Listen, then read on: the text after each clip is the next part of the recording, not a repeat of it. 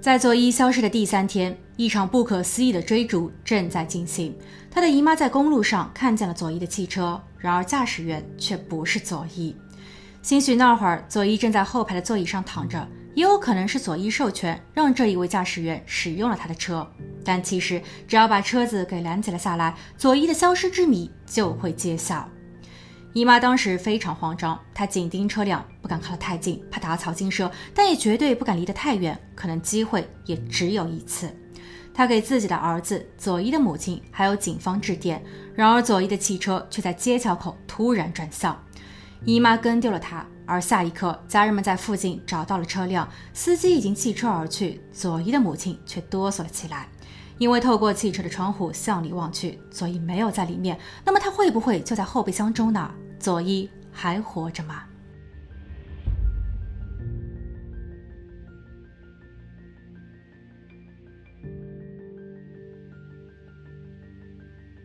？Hello，大家好，我是桂林逸。二零二二年八月，佐伊的消失案在经历了九年后终告段落。这一起在外界看来本可以规避的悲剧，却又一次以最挑衅的方式凸显了人间之恶。在罪犯的忏悔书中，他写道：“请记住，不要报复，不要憎恶你的敌人，爱他们更应原谅他们。”罪犯拒绝认罪，说自己在正常时候是不会干那事的，他竟如此的道貌岸然，恬不知耻。让我们来了解一下案发经过，把时间倒退回事发日，二零一三年十一月十七日。这是一个再也普通不过的周日。刚成年的佐伊早早的起床，她非常兴奋的来到姐姐 S 的家。姐姐 S 是一位拥有两个孩子的单亲妈妈，佐伊同他们的关系很密切。她很有爱心，也很喜欢小孩，所以每当有闲暇的时间时，她总是帮着姐姐 S 看护孩子。大约是在这一天的上午十点，佐伊见着外面的天气还不错，于是便提议带着孩子们外出游玩。他们还邀请了母亲梅琳达。梅琳达虽然需要在酒吧上夜班，生物钟与普通人的有所颠倒，但想着可以祖孙三代在一起度过一个美好的时光，她自然也是乐意的。五个人相聚在了德州拉伯克县的某公园，佐伊借此机会向妈妈和姐姐畅谈未来。她说她之前有纠结过是当厨师还是做机械维修工，他对食物有着自己的见解，尤其喜爱中国菜，而看似毫无关系的维修工却是随了自己生父的喜好。佐伊的父母离婚了，那还是八年之前的事情。生父是海军陆战队的一员，由于职业的需求，他几乎顾不了家。就算是他返回到了陆地，也可能是停靠在全美的任何一个港口。全家人要见上一面，还得长途跋涉。母亲梅琳达很是艰辛。久而久之，这一对夫妻之间的沟通出现了问题。离婚只是时间而已。佐伊和姐姐 S 在后期跟了妈妈生活，所以在父爱这一块，他们是缺失的。若干年后，生父的出海任务开始减少，佐伊可以经常去到父亲那儿。他珍惜每一次与生父在一起的时光。父亲教会了他修理汽车，佐伊对这一方面也很有兴趣。经过慎重的考虑，他和母亲和姐姐说自己决定要朝着机械方面钻研。他为此提前离开了高中，给自己购买了一辆破旧的林肯汽车作为实践。现在他很渴望得到妈妈与姐姐的支持。妈妈和姐姐在听后表示理解。下午三点，母亲梅琳达需要为上夜班做准备了。她在离开前拥抱了一下佐伊。佐伊在后来去到了朋友 Apple 的家。Apple 刚生完小孩，他邀请了几位密友小小庆祝一番。晚九点，佐伊同姐姐 S 还有姐姐的朋友 Jessica 一起会面，吃了个夜宵。三个人在就近的租碟机上租了一盘电影，然后他们一起回到了姐姐 S 的家。在观赏电影时，佐伊已经困得不行，她慢慢的进入了梦乡。姐姐 S 和朋友 Jessica 于晚上十一点三十左右蹑手蹑脚的回屋睡觉。此时的佐伊已经在沙发上打起了呼噜。朋友 Jessica 在当晚也借助于此，因为明儿一早姐姐 S 需要上班，Jessica 可以同佐伊一起照顾家中的小孩。然而谁都没有想到，这也是大家最后一次见到佐伊。佐伊消失了，就在三个小时后。十八日的凌晨两点二十分，佐伊给自己的母亲梅琳达发送短信，询问是否要接母亲下班。梅琳达还因为有这么一位贴心的小棉袄感到十分暖心，她回复说好的。不过他在酒吧的门口等了十五分钟，这已经超出了通常从大女儿家到酒吧车程的两倍时间，可佐伊依旧没个影儿。母亲拨打了佐伊的电话，佐伊没有接听。电话被直接转到了语音信箱。两点三十九分是母亲最后一次致电佐伊的手机，她的手机关机了。恰巧此时，母亲梅琳达的一位同事也下了班，他看见梅琳达还没有走，而且好像她在那一天也没有开车来，于是便好心的询问是否需要去到他家睡一会儿。梅琳达思考片刻，她猜佐伊是在发完来接妈妈的短信后又睡着了。梅琳达也不方便在这个时间点上再冲到大女儿 S 的家，那样动静太大，闹得全家人都醒来不是个事儿。于是他便同意去到同事家小歇，而同事家也不远，就在酒吧后面的一条街。五个小时后，早上八点，姐姐 S 发现佐伊不在家，另一端的母亲梅琳达已经醒来，她也正等着与大女儿 S 确认佐伊的情况。当两个人联系后，紧张的气氛油然而生。佐伊去到了哪儿？她干什么去了？他们立刻给亲戚、佐伊的朋友，甚至是前男友，还有当地的医院致电。但没有任何有关于佐伊的信息，佐伊的手机一直处于关机的状态。下午五点，家人们决定报案。不过，由于佐伊的失联还没有超过二十四个小时，所以警方也只是相应的发布了佐伊汽车的全景报备信息。一旦有人或者是哪个交通要道发现了该车辆，可以即刻报备反馈信息给家属。但等待的过程十分煎熬，而且没有结果。十九日晚上七点十三分，佐伊的失踪报告被建立，警方也通知了佐伊的生父。当时的他正在阿富汗服役，听闻消息后，他立马告假赶回美国。大家都希望整一个事件只是虚惊一场，甚至他们还存有一丝侥幸的心理，佐伊贪玩。第三天夜里，在拉伯克县的公路上，一场不可思议的追逐赛发生了。佐伊的姨妈在驾车回家时，发现了一辆对面车道上的林肯汽车。没错，他应该就是佐伊的汽车。姨妈赶紧掉头追赶车辆，他还通过电话寻求了多名外援，包括自己的儿子、佐伊的母亲和警方。他说自己有看见驾驶员是一位二十岁出头、穿着连帽衫、体型还蛮健壮的小伙子，但夜实在是太黑了，他看不清小伙子的脸。他很紧张，希望不要打草惊蛇，但也绝对不能跟丢了他。可他失败了，在某个街角口，林肯汽车突然拐弯，姨妈眼睁睁地看着他消失在了小巷尽头，不甘心，更不放心。于是，当亲戚们聚集到一块后，他们在最后的目的地周围逐街逐街地进行搜查。很快，被驾驶员遗弃的车辆被发现，不过佐伊并不在里面。佐伊的母亲梅琳达想打开后备箱，这被家人们直接阻止，怕是破坏了什么证据。但直到接近了一个小时后，警方才姗姗来迟，向后备箱中什么都没有，家人们总算松了一口气。可问题也似乎变得更严峻、更紧迫。在林肯汽车内，警方找到了佐伊的针织衫和手机充电线，充电线被放在了一件男人的黑色运动衫中，他们的旁边还有一卷胶带。虽然家人们还抱有幻想，因为汽车内并没有血迹，胶带也可能属于佐伊。佐伊的汽车前部被撞裂了，他需要用胶带把它临时给粘上，但警方对此却很不乐观。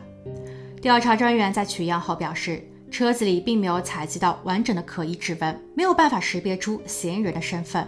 上一级犯罪实验室也参与了进来，他们获得了 dn 样本，却无法与数据库中的任何信息匹配上。电信公司给出了佐伊手机的定位信息。最后一条有效短信被发出时，是在南环路二百八十九号与 S 大道区块街，那里有一个叫 Laurie 的足球场，声誉不佳。传言每到夜间时，足球场变成了一些边缘人士的游荡场所，他们在这里买卖违禁品与性。佐伊的家人很肯定地表示，佐伊跟这一些都不沾边。他们请求警方就周边区进行细查，兴许是谁把佐伊给藏了起来。可这一个工作量实在太大。即便家属也号召了志愿者参与搜救，结果却很现实，一次次的失败、失落与绝望。不过，警方却在倒查佐伊的社交账号时，从那长达两千九百七十三页的资料中发现了端倪。首先是本母亲梅琳达的好友，也是她的前任男友佐伊，在消失的一个小时前，通过社交软件呼叫了她。想来很奇怪，为什么女儿会在半夜给母亲的前男友致电？他们之间是否有什么不可告人的秘密呢？本当时并没有接听电话。他在后期接受调查时，虽然看上去落落大方，但在被询问到细节时，也是十分紧张。他接受了测谎测试，也通过了，不过就不在场证明又似乎有些站不稳脚。独居的他说，那一晚他小饮了几杯，然后迷迷糊糊的睡着了，直到天亮，可没有人证。第二位嫌疑人叫雅各布，在佐伊和初恋情人结束了两年半的交往后，雅各布成为了他的新男友。可新的恋情并没有得到家人的支持，佐伊的母亲忧心于雅各布的过去有案底，雅各布的性格也属于斤斤计较的那种。他又是很花心，在佐伊与他交往过程中，他与前任、前前任、前前前任都还有着藕断丝连的关系。佐伊为此跟他争吵，他们也是分分合合了好几轮，以至于现在佐伊跟他到底是什么关系？现任、前任、朋友、敌人，也许就连他们自己也迷糊着。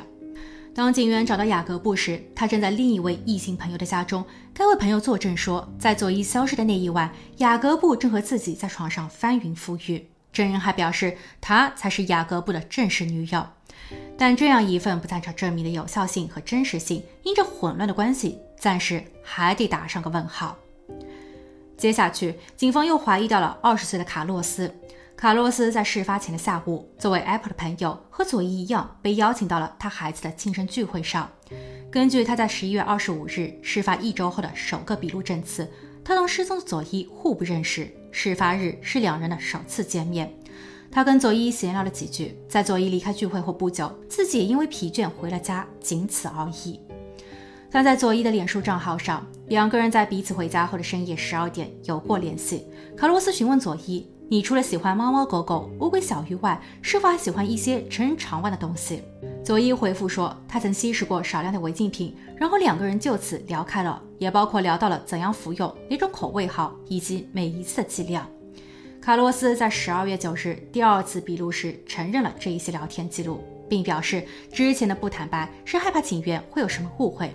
而事实上，两个人在那一晚不但聊了此话题，还相约着去到卡洛斯的家里做更详细的探讨。不过，当佐伊抵达时，两个人仅在门口说了几句。由于他们身边都没有携带违禁品，佐伊便说他去搞一些，但这一去却再也没有回来。卡洛斯在清晨四点和六点分别给他留言，询问他东西搞得怎么样了，什么时候返回到他家再一起嗨一下。佐伊并没有回复，这在卡洛斯看来很正常，毕竟两个人认识的时间还不到二十四个小时。卡洛斯在后期听说佐伊失踪了，他认为这跟自己完全没有关系，起码佐伊是活着离开他家的。可有一个问题在逻辑上说不通：佐伊为什么会给自己的母亲发送短信？以时间推算，短信发送时他在卡洛斯家，而卡洛斯的家所对应的信号塔位置也正好落在了电信公司之前反馈的那个区域内。所以在佐伊失联前，他真的有离开过卡洛斯的家吗？另外，卡洛斯的过往生活凌乱不堪，他喜欢和各种类型的女生聊天，他的目的就是发泄欲望。有资料显示，他已经骚扰许多人，离犯罪仅一步之遥。二零一四年年初，有一对夫妻称，他们在事发日晚上有见过佐伊。他出现在了一家名为“别墅小镇”的汽车旅馆前。那家旅馆距离臭名昭著的足球场区域仅一英里，可以说是足球场夜游人的后花园。皮条客们在足球场附近谈好了价格，然后跑这儿完成交易。所以一时间流言四起，有人开始讨伐佐伊，说她是一个坏女人，因为卖身才遭遇了不测。但警方在经过了调查后表示，没有确凿的证据显示以上的所有可疑对象能同佐伊的消失案直接关联。佐伊，你究竟在哪里？这是佐伊母亲在她消失的两年后还在苦寻的答案。二零一五年七月，警方决定再调查一下卡洛斯，因为他是到目前为止嫌疑最大的那个。警员在获得了搜查令后，前往了事发当年佐伊去过的那个卡洛斯的家，只是卡洛斯现在已经不住在那儿了。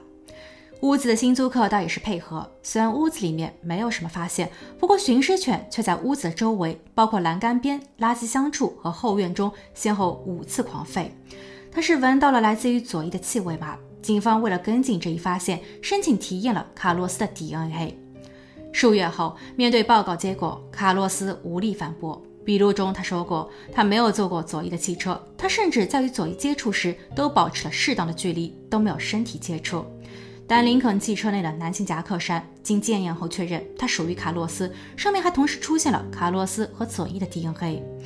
而说来也巧，此时的警方并不需要大费周章的寻找理由逮捕卡洛斯，因为他在前一段时间已经因为跟踪尾随和威胁其前女友被判入狱四年。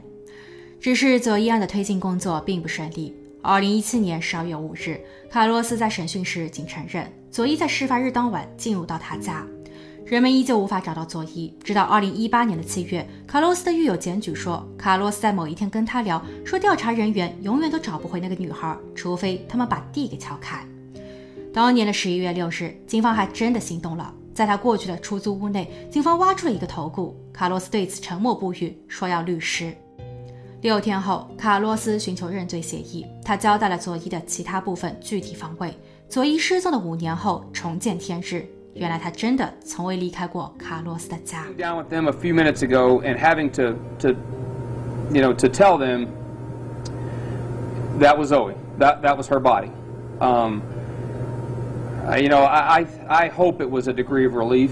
I think it was, if for no other reason than just finally knowing, finally knowing that she's not out lost, she's not out suffering, um, and and so, um, if anything, at least that part of this tragedy is now behind them. 可为什么呢？他们相识还不到二十四个小时，是什么具体的原因导致了悲剧？卡洛斯在所谓的忏悔书中写道：“我背负了这个秘密五年，也为此内疚了五年。那一晚，我们服用了一些掺和了违禁品的小雪茄。我听见他在说话，他很健谈，还在微笑。但当我转身面向他时，他的脸看起来不一样了，这很奇怪，像是被恶灵附身。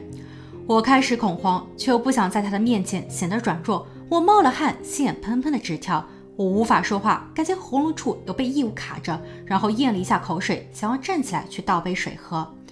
然而佐伊差一点绊倒了我，我看见了他在嘲笑我，他的脸开始融化，吓死我了。为了自保，我打了他，他发出了鬼魂般的尖叫，他跑向了门口，但不知怎么的，我抓住了他，并从他的后背勒住了他的脖子。等我的意识恢复时，我的世界也崩塌了。二零二二年八月十八日是卡洛斯庭审的日子。他依旧不认为自己需要对佐伊的不幸负责。他说自己是无罪的，因为伤害佐伊的那会儿，卡洛斯的意识已经不受自我控制，是幻觉，是药物，是因为佐伊他心甘情愿地跑来自己家，然后两个人一起嗑药，一起疯狂。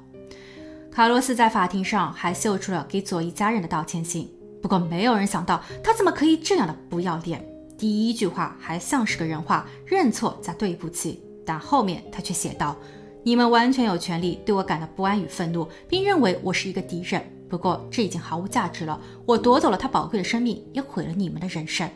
但要记住，不要报复，寻求正义即可。不要憎恶你们的敌人，爱他们，更应原谅他们。